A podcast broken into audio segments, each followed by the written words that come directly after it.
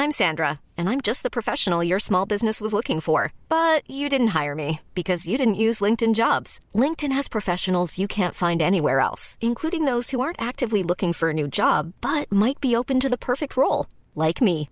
In a given month, over 70% of LinkedIn users don't visit other leading job sites. So if you're not looking on LinkedIn, you'll miss out on great candidates like Sandra. Start hiring professionals like a professional. Post your free job on linkedin.com/people today. E adesso un bel caffè finito.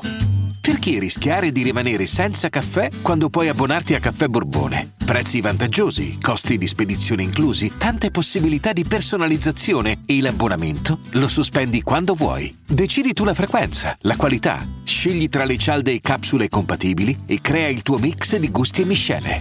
Mai più senza caffè con l'abbonamento Caffè Borbone. Tutte le info su caffèborbone.com.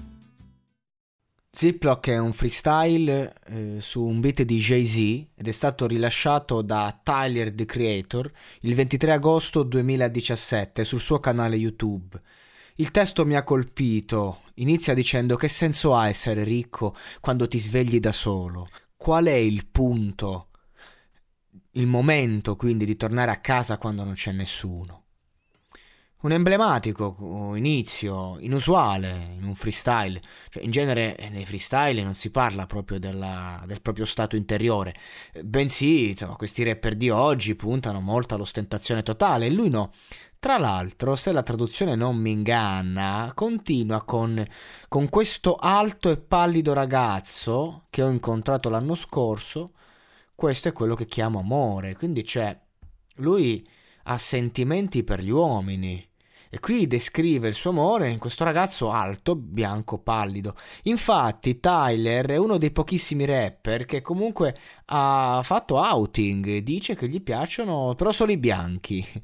E, e vabbè, comunque, tra l'altro, se da un lato tempo prima si era schierato al fianco di Frank Ocean, se si pronuncia così, e quando costui ha dichiarato la sua bisessualità ha detto sono orgoglioso del mio amico, quella roba è difficile.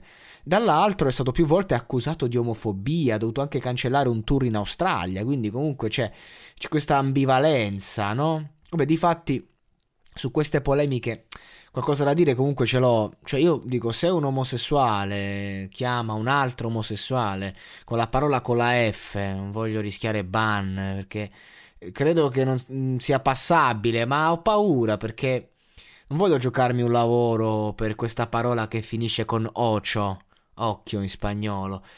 Ecco, no? Io ho sentito omosessuali chiamarsi tra di loro ocio, no? Per insultarsi o eccitarsi, insomma. Però eh, non ci vedo nulla di male. Cioè, io credo che il razzismo non sia nelle parole che usiamo, ma nel senso in cui le usiamo. Se io ti dico una cosa per insultarti, è una cosa, se te la dico perché eh, insomma, lo, lo, sto usando come gergo tra di noi, cioè se un artista vuole esprimersi e sta esprimendo rabbia e insulta Mari e Monti, fa parte del personaggio di quel momento. Cioè non è che se io faccio una, una canzone in cui me la prendo con tutti, allora io ce l'ho con tutti, non è che se attacco la Chiesa, bestemmio Dio, allora non posso più essere cattolico.